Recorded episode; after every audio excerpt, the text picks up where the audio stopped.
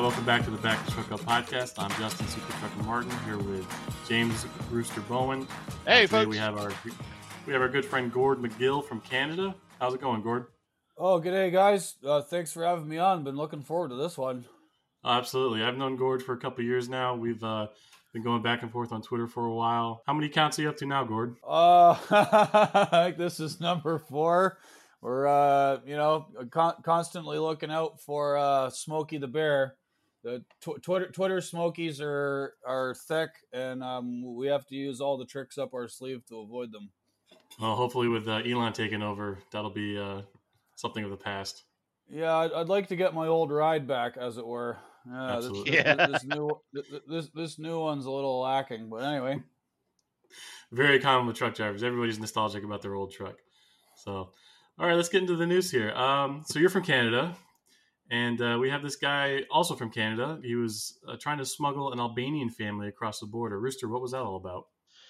All right. Yeah, we had a, a patriotism go. Uh, Canada's a very welcoming, opening country, they say, but you know, you see what the border situation is there with the COVID rules. But uh, this uh, Albanian driver had uh, met up with a fellow countryman and talked with him, you know, and found out that his wife and children were kind of stuck over in Buffalo, New York. Uh, you know, this did tape back in uh what December twenty and uh December twenty one. They've been stranded in Buffalo, New York, after the Canada and U.S. shut the borders to non-commercial traffic. Uh, filmed be a good Samaritan, he decided to take upon himself to try to get his wife, the guy's wife and children across. So he tipped attempted to smuggle them in a, his truck across the uh, Peace Bridge, which connects Fort Erie with uh, Buffalo. So as he was I've going through over, the I've been over that bridge so many thousands of times. How many Alban- How many Albanians have you smuggled across? Uh, I haven't smuggled any Albanians. I smuggled a girl I was seeing from Missouri over in my car once.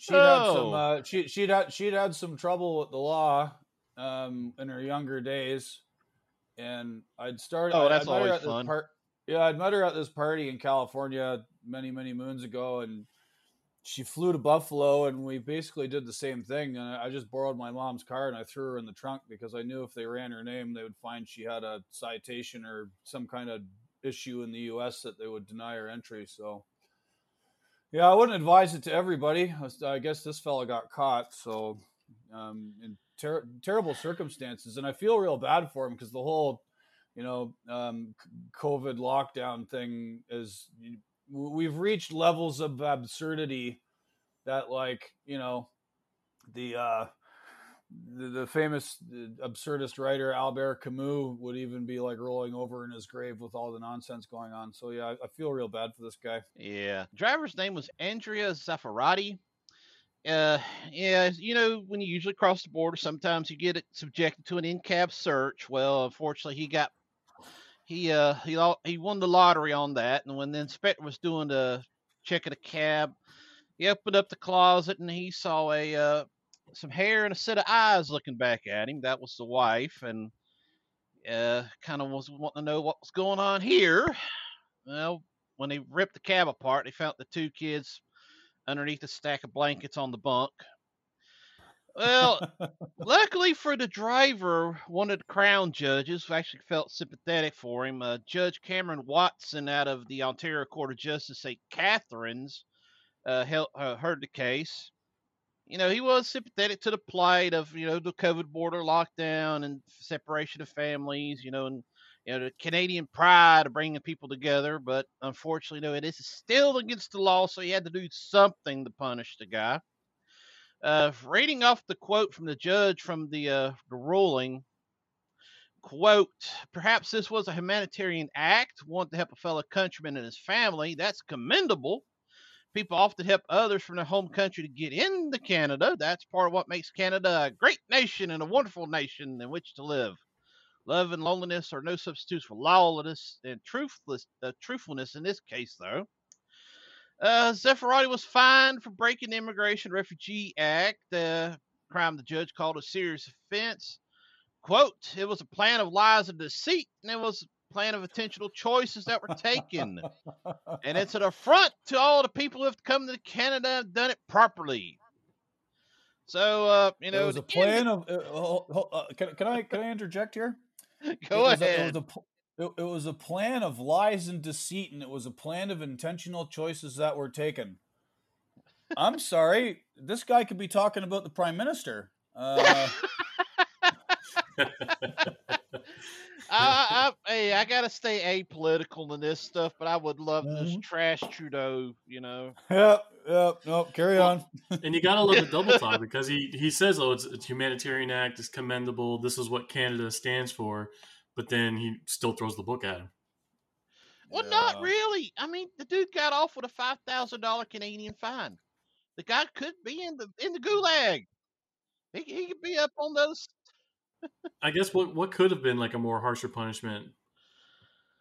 Well, as far as I know, he didn't get his CDL taken away from him. So you know, the, yeah, the, the, I don't think they could have took his CDL because that's a couple of separate jurisdictions and different bureaucracies, and I don't think that would have applied. But g- given some of the fines that have been applied to people that are probably all going to get thrown out, and many of them have already, because they've been like giving people ten thousand and thirty thousand dollar fines for breaking quarantine and not you know following their the the rules passed down from Public Health Agency of Canada. Um, so I mean, five grand, yeah, probably could have been much worse. And like in real money, that's like thirty two hundred dollars. So. well, yeah, exactly. real money. like, yeah, that's right. I forgot this was Canadian money. well, also, like when you factor in like what people down here, oh, I say down here, where I'm in Jersey, but like people on the Mexican border, what they pay Mexican smugglers to smuggle themselves or their families into the U.S.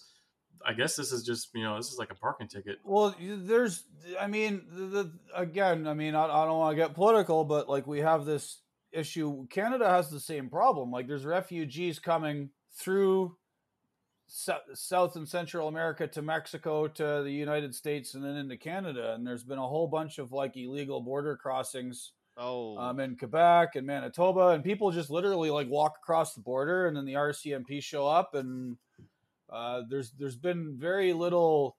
I mean, the the illegal immigration is a much bigger issue in the United States than it is in Canada, but in Canada it does happen. So like you know, if if this Albanian guy had maybe was maybe a little bit more politically savvy, if he would have like told his you know his friend and their kids to like just walk across the border in Quebec where everybody else has been doing it, they probably would have been better off. Well, I guess they were in a hurry. yeah. All right. Next on the schedule, we got uh, DB Schenker buying a majority stake in USA Truck. Rooster, what's up with that? You've seen Schenker Incorporated trucks. They got a they're like a gold Kenworth, gold Peterbilt paint job up in the Northeast. Uh, they're a relatively small fleet in the U.S. and I really hadn't dug into DB Schenker that much until now, but apparently they are a global powerhouse. They're uh, rather large over in the over across the pond, but they actually paid uh, over double the stock closing price for USA Truck 117% over the Thursday close, $31.72 a share. When you take in the amount of outstanding uh, assumed cash and the debt that USA Truck's carrying, they, they're paying $435 million for USA Truck. Uh, board directors smiling ear to ear. They have long believed they have been undervalued by Wall Street so they're like, yeah, we'll take that. So USA Trucks is going to get is delisting himself from Nasdaq. They will be going back to being a private company, a subsidiary, I believe, of DB Schenker is the plan. I've reached out to our good friend Tim Gwynn, EVP over at USA Truck, trying to get him lined up for an interview to talk about it alongside of one of the one of the FreightWaves reporters. According to the Safer website, Schenker's fleet before now was only 139 trucks, 215 drivers. Now they can add in the USA truck fleet of 3,175 trucks and 1,823 drivers, according to Safer. Uh, USA Truck was founded back in 1983 in Van Buren, Arkansas.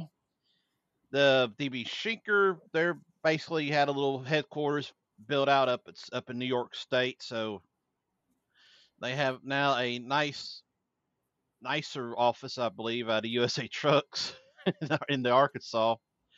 Well, the weather will be better anyway. Yeah. I don't know. I don't know. I don't know. I, I sometimes those Arkansas thunderstorms get pretty nasty. You know, that is in Tornado Alley. It's interesting to me that Schenker's located in New York, and I shouldn't be surprised because I, before all of this news, I knew Schenker as a customs broker. Like when you're crossing the border all the Yeah. time, as I did between Canada and the U.S., you get to know the names of all the customs brokers that like do all the paperwork for companies that are shipping their stuff back and forth. And Schenker was one of the bigger ones. I didn't I didn't know they'd like started to dabble in actually owning their own trucks. I guess if they think they can make money at them, you know, fair play. But uh, Yeah, well, DB Schenker is actually a subsidiary of Deutsche Bahn, which is the big giant railroad conglomerate over in the over in the European Union.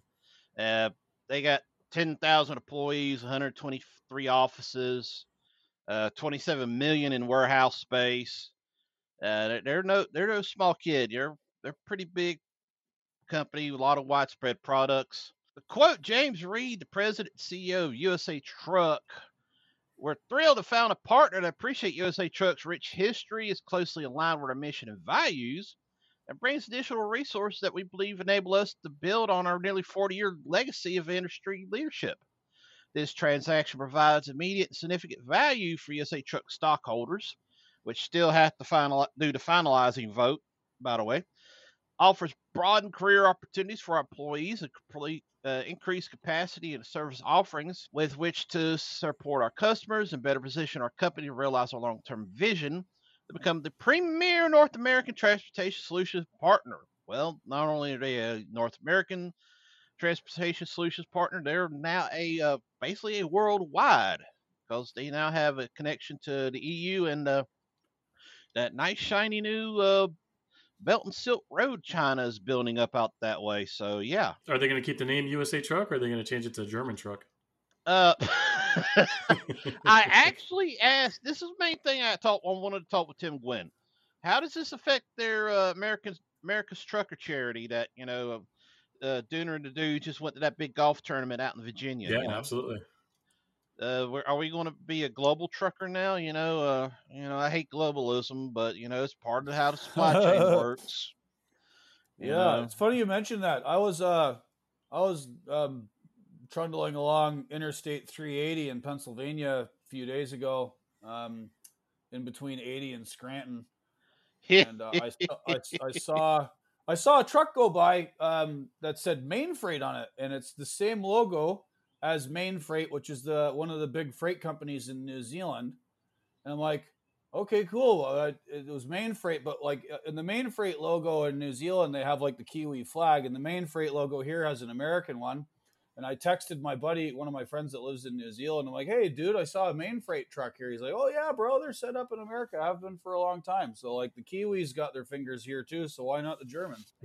It's one big uh, one big pie and everybody wants a slice. Uh, well, you know, if you hang around certain circles, everybody believes the Germans with the Australia after the World War II. So, uh, yeah, guess what?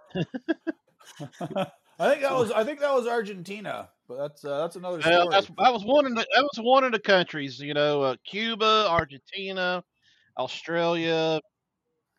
Uh, Yeah, we, more. yeah. When do we see the when do we see the Argentinian truck or Argentinian truck show up? Hey, I'm waiting for those uh, those flat nose Scanias to start coming over. You know, uh, they're they're real popular design for the electric battery trucks. So I, I got a feeling we'll see some European some of those European designs over here pretty shortly. Yeah, and some of these cities that you know newer drivers are going into now, you know, they need all the space they can get.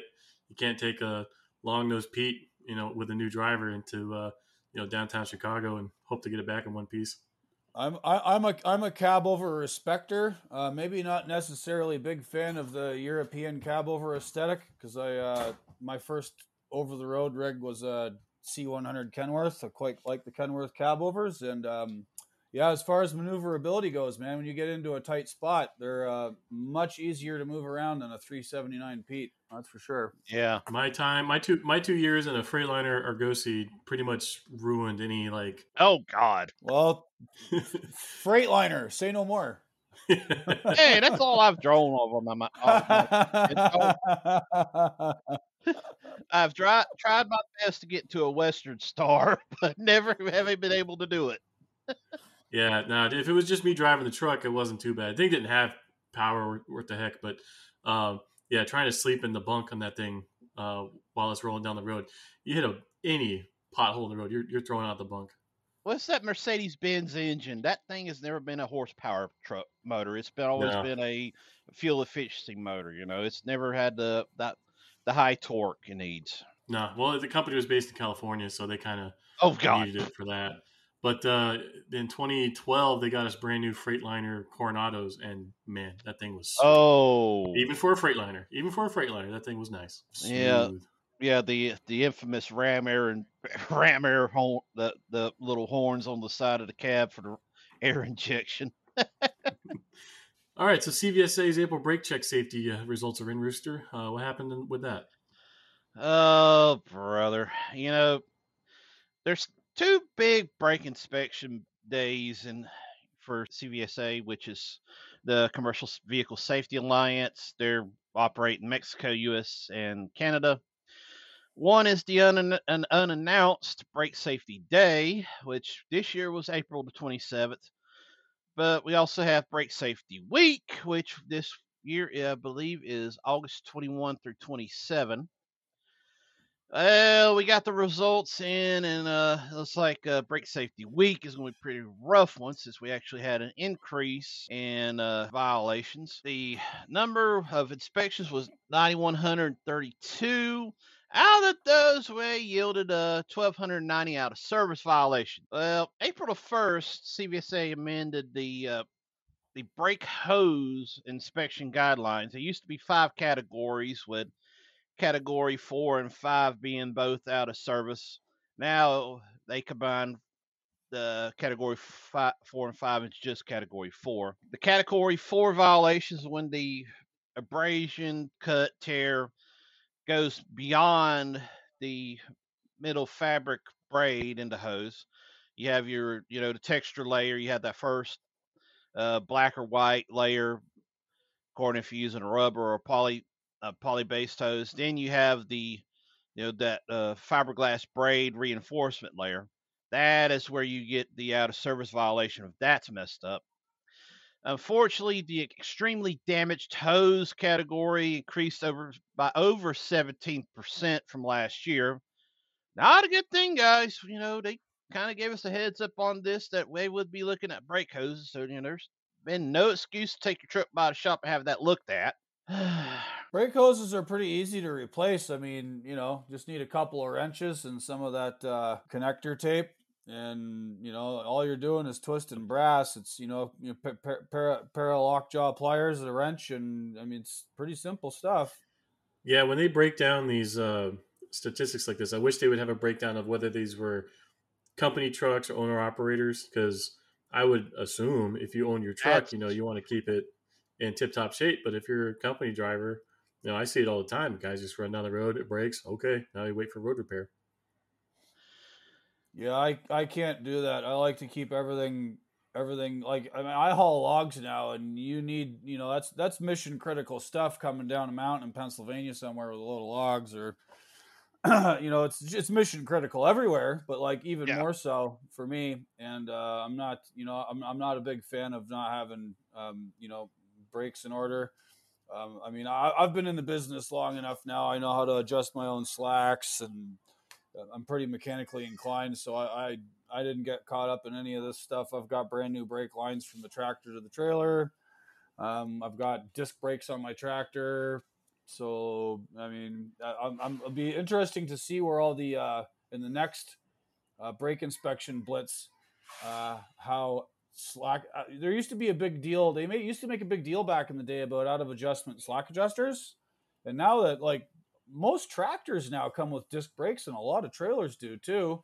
And there's no more slack adjuster for them to check. So I'm wondering, wondering how that like plays out with the numbers in the next uh, brake blitz.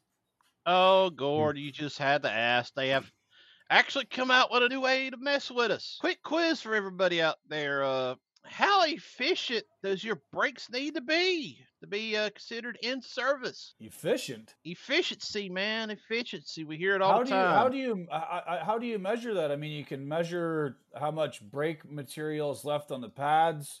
You can inspect the linings of the drums or the rotor, as it were. How, how what do they mean by efficiency?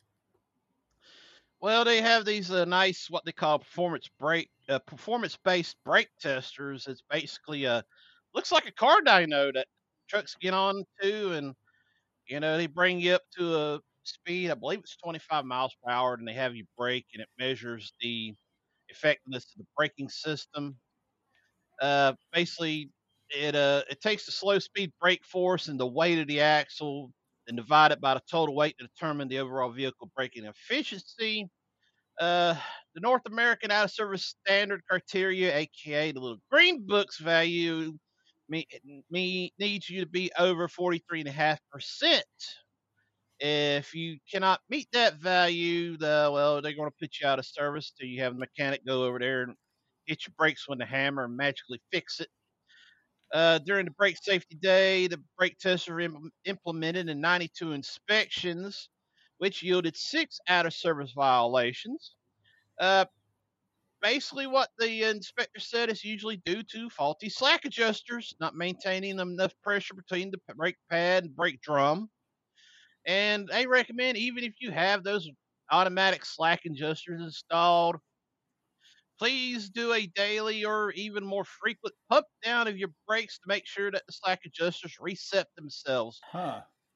I wonder. I wonder this P, uh, performance-based brake testers. You're saying so? It's kind of like a dyno. Um, uh, not not a piece of equipment you can just easily set up anywhere. I would imagine. Actually, uh, in the article, I linked the video from the Wyoming DOT where they actually have one set up. It actually comes put together in a tow behind trailer, a two piece unit. And, you know, they just uh, tow it out wherever they need it, drop it down in front of you, you drive on to it, you know, bring it up to speed, stop, and they, uh, you know, I don't know if it has actual built in uh, violation ticket printer, but, you know, Hey. Oh wow, that's, that's actually know, that's uh, actually pretty crafty on their part to like just make it something you can hook up their pickup to and take it anywhere they want. So like, uh, given what you said earlier, I thought it would have had to be like a permanent installation at a proper inspection or scale. But if they've got it made mobile, that's that that's stepping it up. Yeah, I mean, safety stuff aside, these things are basically just giant revenue generators for the state. So this thing got how many? Let's see, what was it? Ninety-two inspections, six out of service violations. I mean, this thing is, is going to pay for itself over a weekend.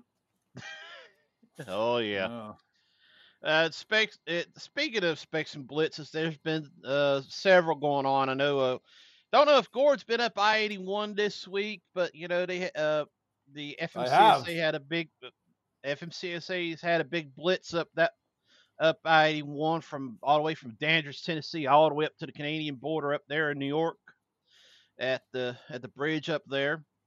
I Uh, sure, not I, be- I sure have. I sure, I sure did see it. Um, I, I live like I, I, yeah, I'm Canadian, but uh, full disclosure, I live in the United States now. My wife's American, and I live not too far from Interstate 81, as a matter of fact.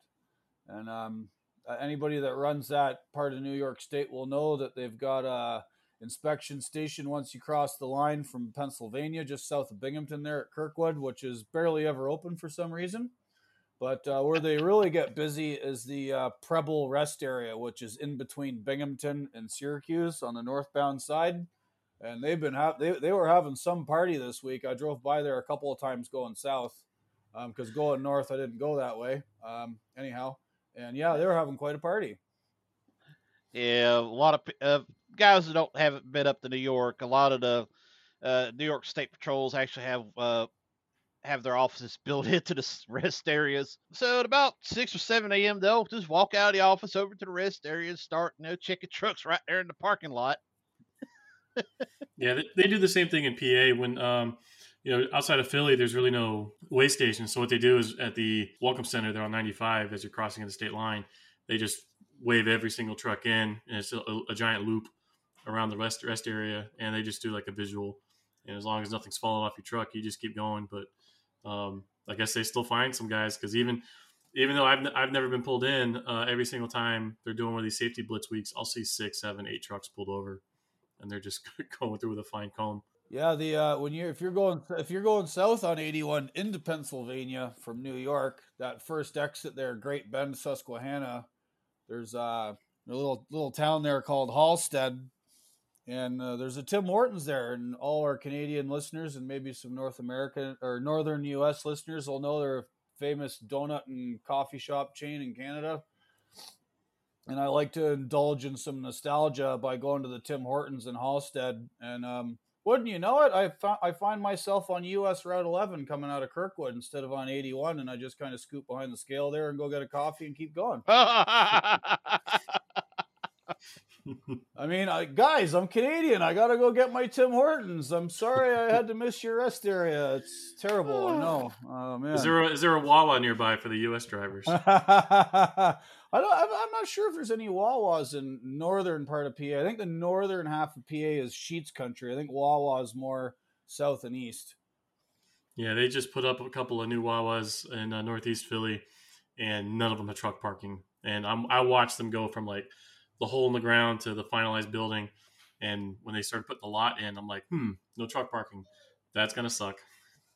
Yeah, I, I, Uh, as I as I recall it, the Wawa versus Sheetz thing in Pennsylvania is like uh, one of these weird brand competitions thing where like there's fans of each, and like you know, you you deride one gas station and go to the other, and it's like this sort of weird Pennsylvania cultural institution. Yeah, and there's also there's another chain called Royal Farms. Um, there, I I would always Oh. stop by them like when I was in uh, Dover, Delaware. I like their their chicken tenders personally; they're pretty good. Over the real like Sheetz was always more rural, and then Wawa is like ubiquitous. Like any gas station now is basically a Wawa. But I have I have no brand loyalty to either one. It's just I just see more Wawas, you know, closer to me. Now, I have one within two minutes of my house. Yeah, I don't. I typically don't buy fuel in Pennsylvania because the tax structure is different. In New York, the price of fuel is cheaper. Believe it or not. Hmm. Well, gas used to be a lot cheaper in Jersey until about two years ago. Now it's pretty much on par with PA. Are they? I mean, it was it was it was significant. You'd, you'd see like 30, 35 cent difference. Does New going from- Jersey still have that law where they have gas jockeys that have to pump your fuel for you? Oh yeah, oh yeah, yeah. It New is. It is. ill- Oregon. Uh, Didn't didn't Oregon just overturn theirs, or is that still in the works? last time I heard, it was still going. I hadn't heard of them. I heard of an attempt to overturn it because of the. Okay. I think the guys were trying to unionize. Ah, you know, yeah, when- well, as soon as they that's- announce unionization, that stops everything in its track. with this uh, speaking of unionization if you're trying to you know repair something on your own truck i would tell guys this all the time working in the postal service as a driver your craft is tractor trailer operator it is not mechanic it is not you do not fix anything on your truck say i get in the truck sometimes and the battery is you know has a loose connection i, I can't get into the box to, to fix it if i were to take the battery cover off pull out my own wrench, tighten it up, and then get going back on the road. If I don't get caught, fine. But if somebody sees me do it and then reports it, the guys in the other craft can file a grievance against me. I'll get in trouble and they'll get paid. So Wow, bonkers! yeah, no, that and it- it's and you just expand that to all crafts. You know, if you uh, need to move a pallet around, you know, then you'll have the uh, mail handlers union, you know, file a grievance against you for trying to get stuff done. So all this talk about, you know, unionize this and unionize that, it's like you really got to know what it is you're getting yourself into here. All right. Also, not to be outdone, you know, there's always this big uh, competition between the interstates. You know, I 95 running from down in Florida all the way up into Maine. Uh, they they're having a, I believe it's a three day blitz. Uh, no, it's a week long blitz. Uh, themselves going on. You know, this is basically you know just a general inspection blitz, make sure everybody's doing their job. And well, speaking of competition, our good old U.S. government, the National Highway Transportation and Safety Administration, they've actually gone on into a, I believe a three, two or actually three week campaign uh, looking for speeding and aggressive drivers going on from June 21st to August the 14th. So uh, beware out there. Yeah, so not just for commercial drivers, it's uh, four wheelers too. Yeah, that's uh, all encompassing whooping. Yeah. Okay, so you wouldn't think that a semi truck would make for the perfect getaway vehicle, but apparently there's a guy uh, in Arkansas that got away. Rooster, what happened with this guy? Oh boy, oh boy. Let's let's go into the mysterious past of Rooster here in a minute. Uh, when I first got into trucking back in 2004, I uh, filed an application with a company known as, known as MS Carriers, you know, based out of Memphis, Tennessee. Jump on the Greyhound, the old gray dog, take that uh, you know, day and a half long ride in the bus from South Georgia over to Memphis, and uh, when I get there, there is no MS Carrier to be found. You know, myself and about six or seven other guys were standing around the bus station, you know, waiting to waiting for our ride, and there's this old beat up white Chevy van across the street. And the guy looking around just as dumbfounded as we were. And unfortunately, had Swift on the side. And finally, one of the guys walked over there, and asked him what was going on. And he said, Oh, yeah, uh, Swift just bought an MS Carriers. Literally, literally while y'all were on the bus.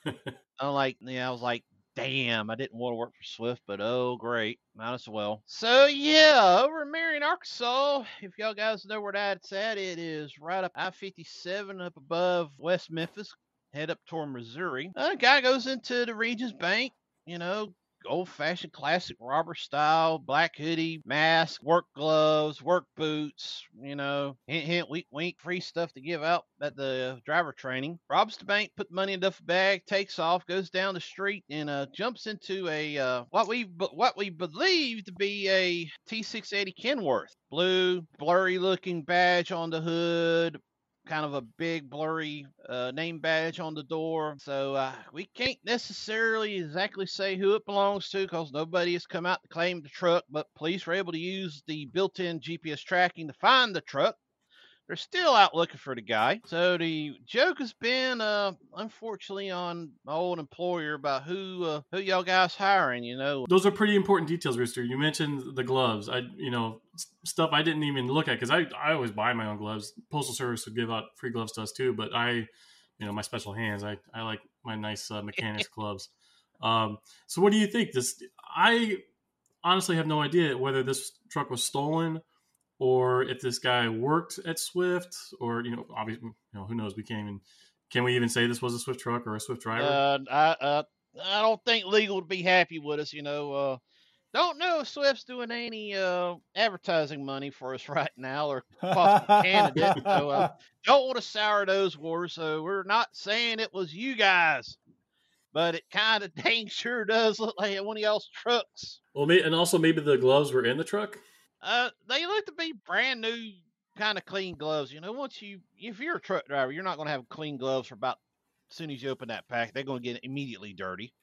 Yeah, your first fill up, they get uh, covered. Yeah, I just can't believe they haven't caught this guy yet. There hasn't been any updates. Uh, this happened June 21st, so they found the truck. So, uh, oh, good.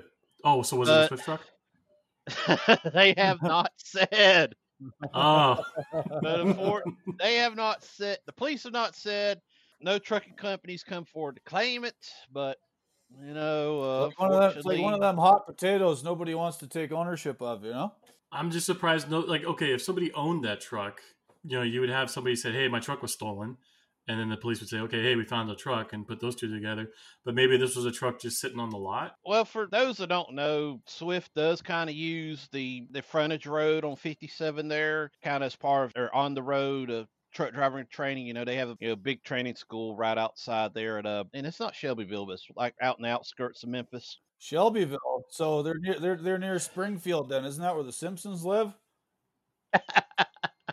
Hey.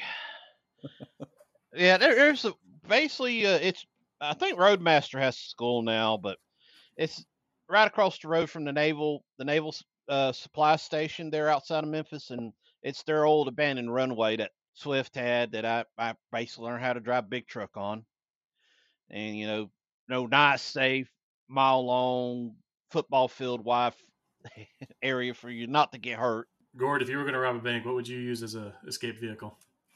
Um, well, that's a good question. Um, well, I've never thought about that because I've never considered robbing a bank. Um, man, you, you know, you, you want something that melds into the background and that doesn't uh, arouse anyone's attention. So, like, you know, f- uh, FedEx or UPS local delivery van would be a really good one because, like, there's zillions of them around, and how do they identify which one's got the thief in it, right? Exactly. You want to meld into the background. Um, a, a, Swift truck is uh, sort of similar. There's lots of them around, but like typically they don't show up at banks, so that might be a little bit easier to, to, you know. But I mean, or maybe they do. You know, like I, I, don't think those guys get paid a whole lot, so maybe that's what's going on here. You know, he's trying to sub- subsidize his wage somehow. Um, which could be a good segue into our next bit, eh, Justin? Absolutely. So, being a former postal driver myself, I was paid overtime. Uh, there's legislation that's trying to be passed now uh, before Congress to get all the other truck drivers in the country paid overtime. Uh, does this look like it's uh, got any chance of surviving, or, or is it well, just going to be dead as soon as it hits the House? Well, you know, notwithstanding the representative who uh, first brought it to Congress and his yoga posing tweets the other day um, in the wake of the Roe v. Wade decision, which seems to have got him in some flack. I think it's got a good chance. Um, the only roadblock being the Senate. Um, yeah, so I wrote an article about this in Newsweek. Um, yeah, the legislation in question is called the GOT Act, GOT, uh, Guaranteed Overtime for Truckers. Um, uh, uh, contrary to the belief of some commentary I've seen out there, um, it's not part of a, another budget bill. It's not attached to any pork. Uh, there's no kickbacks for anyone. The text of the bill is one line, and that's to remove an exemption under the Fair Labor Standards Act of 1938, which uh, exempts truckers from being paid overtime. Um, everybody else in America every other job, you have to be paid overtime after 40 hours, and truckers do not. And that's the entirety of the bill is removing that exemption. Um, yeah, so this truck, this this podcast is for truck drivers, so no surprise to most people listening to this. But the there are still people out there that are surprised to hear that you know truck drivers one are not there's no guarantee for overtime for them and two they work so many hours that they're actually restricted by law to not work more than 70 hours a week. Otherwise absolutely there are guys who would just keep running. In fact uh, as we learned with uh, leland schmidt and his wife lisa there are drivers who do get exemptions from that but it's based on the type of freight that they're hauling not the actual quality, so to speak, of the driver themselves. Sure, and one of the one of the interesting um, kind of uh, what's the word I'm looking for? I, I made a comment on uh, on Twitter that like COVID nineteen, right? You know, you know how they issue waivers for hours of service sometimes. Oh yeah. So there's been an oh, HOS yeah. waiver for COVID nineteen now for running on two years that allowed guys to run as much as they want, depending on you know the list of freight that would fall under the COVID nineteen um, pandemic necessity. We have to get this stuff moving, and yeah, you can help the country through this pandemic and run your ass off in order to help keep everything going, but you can't get paid overtime while you're doing it. That's a very interesting little paradigm there. All right, let me ask the the magic question everybody's been putting out there how can you accurately charge overtime for an industry that pay uh, that charges for its services by the mile, not right. by the hour? How now, do we calculate the overtime? I have a very very simple answer to that. And they're called calculators. They're these little things where you can type in how many miles do you normally drive in an hour? What's your cents per mile rate? And then you prorate it. Um, that question, Rooster, and I'm not I'm not saying anything about you here but that question, and that being like one of the number one responses people get, mostly from truck drivers themselves, belies a much deeper psychological condition I think many truck drivers find themselves in is that for so many decades we haven't got paid overtime. We have so much of our time wasted in detention at docks all over the place, weather problems, whatever. Like our, our job is just rife with delays. And I think we've internalized that abuse of our time so much that like we can't even think of something better right? So it's like we immediately become critical. And there's another and there's another strain of this too. Many truckers in the US are of a conservative bent, and that's fair enough. You know, I have my proclivities in that direction as well. But like they think that it's a government handout by asking for better pay. And the government's not actually giving anybody anything. The government's just saying, you guys are no longer exempt from being overtime. Here, we're trying to help you by making the people you work for actually pay you for the value of your time in the same way that they have to pay their other employees the value for their time. All it is is removing a disparity in time value, right? But again, truckers are so used to our time being not paid for, like through no overtime, through no detention pay. We've just internalized it. And like we can't even bring ourselves to imagine what it's like to be paid properly, right? Yeah, that is so true because, you know, uh, I've been a driver 15 years and the last five years I was with the Postal Service. But for three years before that, I was a contractor with the Postal Service. So even contractors are paid by the hour. We don't make overtime. Well, the guy I drove for didn't pay us overtime, but any hours over, so every day you're paid on my, on my route, you're paid 12 hours minimum guaranteed. So if I ran my butt off and I did the job in 10 hours, I got paid for 12. Great. So you're still incentivized to run as hard and as fast as you can because you're getting paid that minimum 12 hours.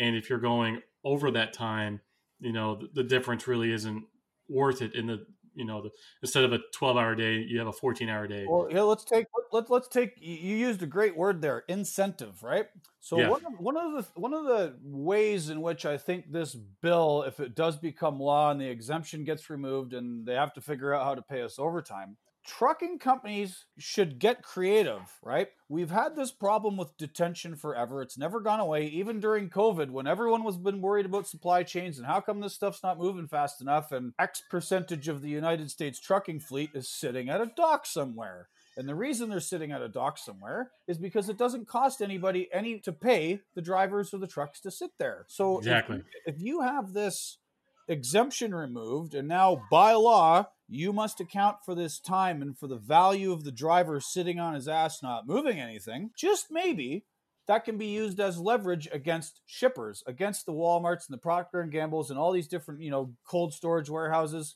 Guys, you, you keep us sitting here. That piles up the hours. That means you have to pay overtime. That means the rate's going to be higher. You want to avoid that? Get the trucks moving right? So instead of everybody having to work 60, 70 hours a week, if you remove as much of the detention time as possible, maybe you're only driving, maybe you're only working 50 hours a week, right? And so now instead of having to pay you out for the extra 10 hours of overtime to get you to 60, they're only paying 10 past the 40. So like you can you have to like think creatively to use this piece of legislation to leverage it to fix other problems in the industry. Like do you see what I'm saying? Yeah, and you know, with all the talk of like safety, and such. When when I made the transfer from contractor to postal service, you know, the first your first 90 days, everything is, you know, safety, safety, safety. Get get past your 90 because you're still under probation and any small screw up, you know, they, they can cut you loose. Once you make it past your 90, you're you're pretty much, you know, unfireable. But trying to get past the 90 is super important. So what a lot of the senior guys tell you is slow down, take your time, be safe because you don't even realize it when you first start there that you mentally are still in go go go mode. And trying to go from being paid by the mile to being paid by the hour it does take some time to like adjust to it mentally because you'll catch yourself sitting in traffic or sitting at a dock somewhere that you'll just kind of grumbling to like oh i can't believe this is taking so long. This is taking so long. I gotta go. I gotta go. But then you just stop and think about it for two seconds. You go wait a minute I'm yeah, well, is, the, the, the, if guys are getting paid overtime, and that it, game theory comes into play here, right?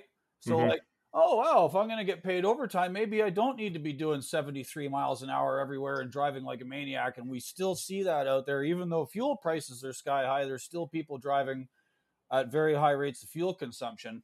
I'm not like that. I like to drive slow, you know, I've been on the road for 25 years. I've got that mentality now. I don't even care about the pay incentives or whatever. I just don't like driving fast.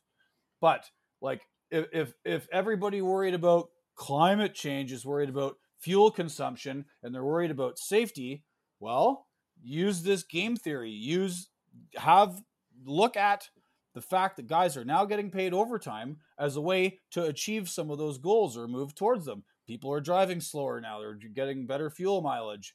Um, you know, we're, we we have trucks sitting less because it's going to actually cost the companies being waiting at docks more money, and now they can't do that anymore. You know, so that helps with the supply chains. There's just so many positives that could come from this.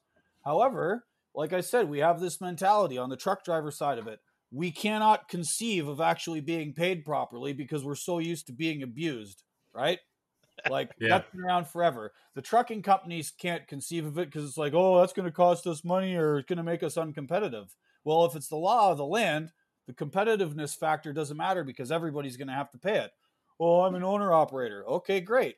Yeah, maybe you don't have to pay yourself overtime, but the base rates that everybody's getting paid, the, the, the so-called wage floor, will increase because all these big company, big big trucking companies with lots of company drivers have to pay overtime, so they're going to have to increase their rates, and that brings up the the rate floor for everybody else. So like I, I cannot see how this is bad for anybody except maybe the shippers that are going to have to pay more. But many of these shippers that would have to pay more could maybe pay less if they organize their systems better so that trucks aren't sitting around all the time, right? Like, exactly. I, like there, exactly. There, there's so many positives that could come from this that it would make your head spin, but you just have to look at it the right way and think about it a bit. Unfortunately, you know, we got this darn thing called AI trucking, you know, and the benefit of AI truck, you know, it's not the safety, it's not the uh, fuel efficiency, quote unquote, that these AI trucks supposed to be. It's payroll. You ain't got to pay a machine, sure. or not yet, unless you're that guy over at Google to believe the Google AI is God. But yeah, yeah, you know, all I, all I see is changing from a miles based payment system to an hourly based payment system is trying to push more and more. You know, you have more. I guess they could probably government could probably tax you on payroll taxes. You now have more hourly employees than you know. Uh, you know, uh, specialized pay, but I'm sure there's lots of uh, various uh, consequences, both intended and otherwise. And I get what you're saying about the automation thing. I, I wrote this. Yeah. Uh, I, I, wrote a post for this old blog a few years back about the automation question, and one of the things I said was that, like, okay, if we take it for granted that automated trucks are coming, and I'm, I'm skeptical of that for numerous reasons we won't get into here but like if we take it for granted that they're coming, what about the time between now and the time when, you know, the robots take over the highways and we're all unemployed? Well, it would be a good idea for all of us to build up a little kitty to figure out what we're going to do with ourselves and what better way to do that than actually get paid overtime. Right? Yeah.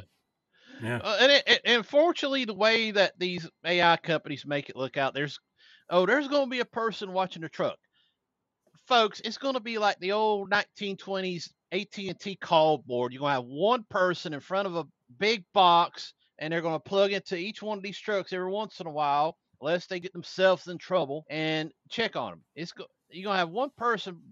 I can guarantee watching a, a hundred trucks or so. They'll, they'll try and do that, and then it's not going to work because what's going to happen, and like th- th- this might be a spicy take for FreightWaves and back the truck, but um, I, I, mentioned this to Justin the other day. Y'all remember seeing the image of this uh, container train coming out of Los Angeles, and it stopped somewhere on its way out of Greater LA. And while it was stopped, people broke open the containers. And oh yeah, packaging and garbage and and cardboard everywhere, and people were basically looting the trains. Well, what happens when you know, you have all these trucks going up and down the interstate with no drivers in them, and you have a whole bunch of unemployed people that are really annoyed. Like, let's study our history about the Luddites, right, and what they did to the machines that replaced them. It's it, it you know, history doesn't always repeat, but it often rhymes. Um, you're gonna you're, you're gonna have a lot of vandalism, and, and somewhere else, people were discussing um, automated trucks along the border and cartels, and like if you know there's no person in that truck then you are not not feeling so bad about messing with it. or maybe throwing down a nailer strip or just shooting the tires out. And when it comes to a stop in the middle of nowhere, well, let's pop them trailer doors open and see what we got here.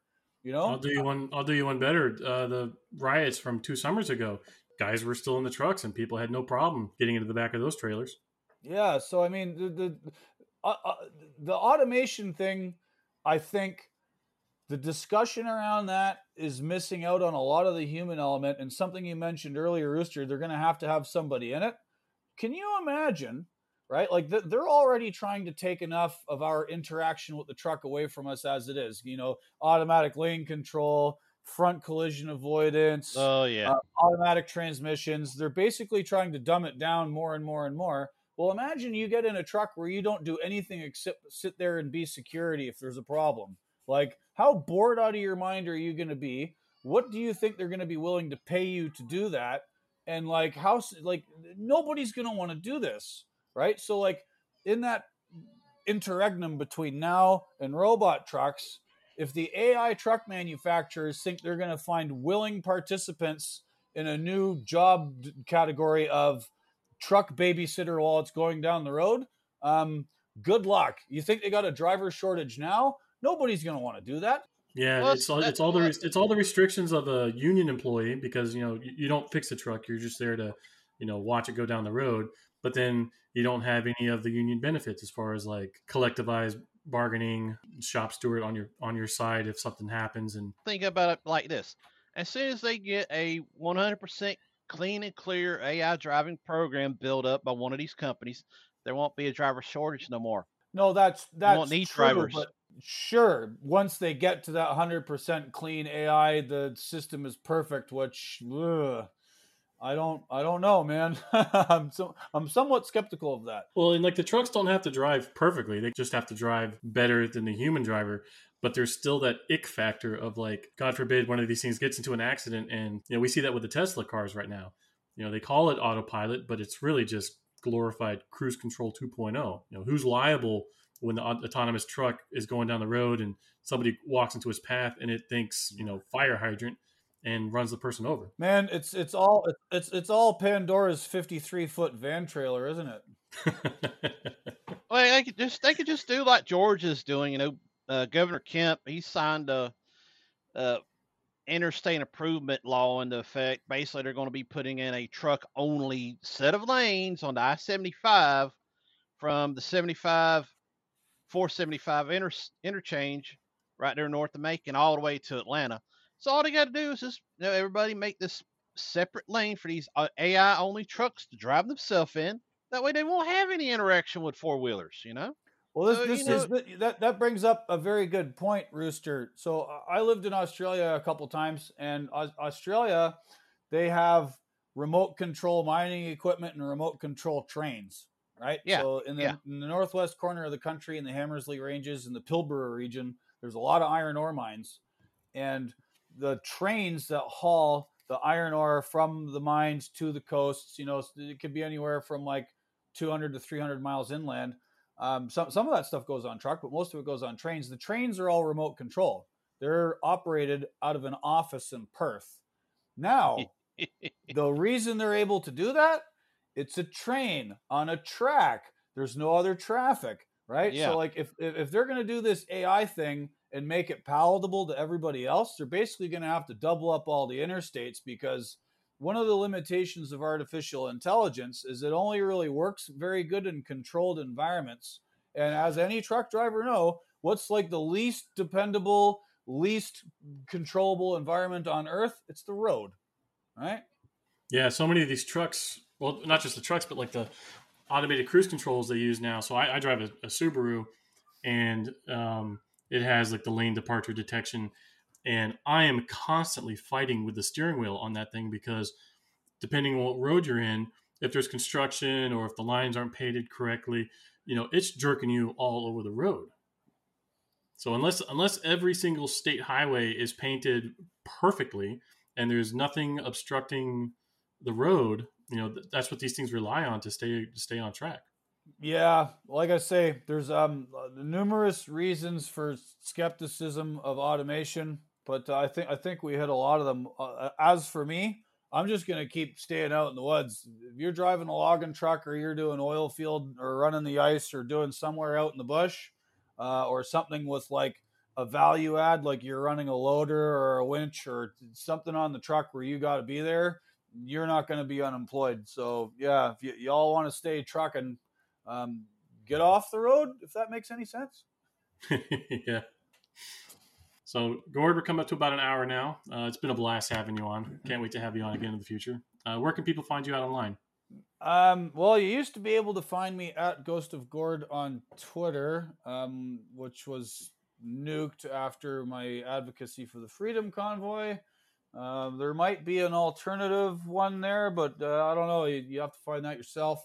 Um, I write occasionally at Newsweek. Um, I'm going to be writing for another magazine here coming up soon called Compact Mag. Um, just type my name into YouTube. There's a couple of my interviews with various people and podcasts I've done. Just look for my name, Gord Magill, M A G I L L, and you'll find me. All right, thanks, Gord. Uh, Rooster, what do we got coming up next week? Oh, I was hoping it would be released Friday, but unfortunately, with uh, all the craziness going on at Supreme Court, I uh, unfortunately, AB5 did not get announced, so that will be breaking news. May add it to the podcast, but uh, next week we have. Next week we got the second edition of the Back Truck Up newsletter. We're going to be talking about. If you've not subscribed, please go over to backthetruckup.com and hit that subscription link. It'll be in the bottom of all the articles going forward. This is a supplemental to the Great Rachel Premack's Modes newsletter. Absolutely. Absolutely. I think everybody in Freightwaves has their own newsletter. yeah, I, I got to hand it to the Freightwaves guys. They're very productive. Oh, there's a lot. There's a lot to talk about in this industry. Yeah. Uh, uh, what what was the joke we was going around? You know, we thought this was going to be like a, just an eight to four job. You know, banging on a typewriter like John Boy Walton, and now we're slowly ex- hitting the 14 hour mark. Some days trying to get our stuff out. Wow, yeah, we're working nights and weekends. I want to remind people, hey, we're still CDL holders. We can't work for 14 hours without going to taking a break. Well, you you guys have certainly uh, are are certainly showing your internalized trucker work ethic in this new venture, and I'm I'm grateful for it. I love your guys' stuff, and I want to thank you very much again for having me on. It's been a pleasure. Absolutely, come back anytime. Uh, I'm Justin. Thanks so much for tuning in. You can catch us every week at Back the Truck Up. Find us on TikTok at Back the Truck Up, Twitter at Back the Truck, and our website at backthetruckup.com. We will see you guys next week. See you.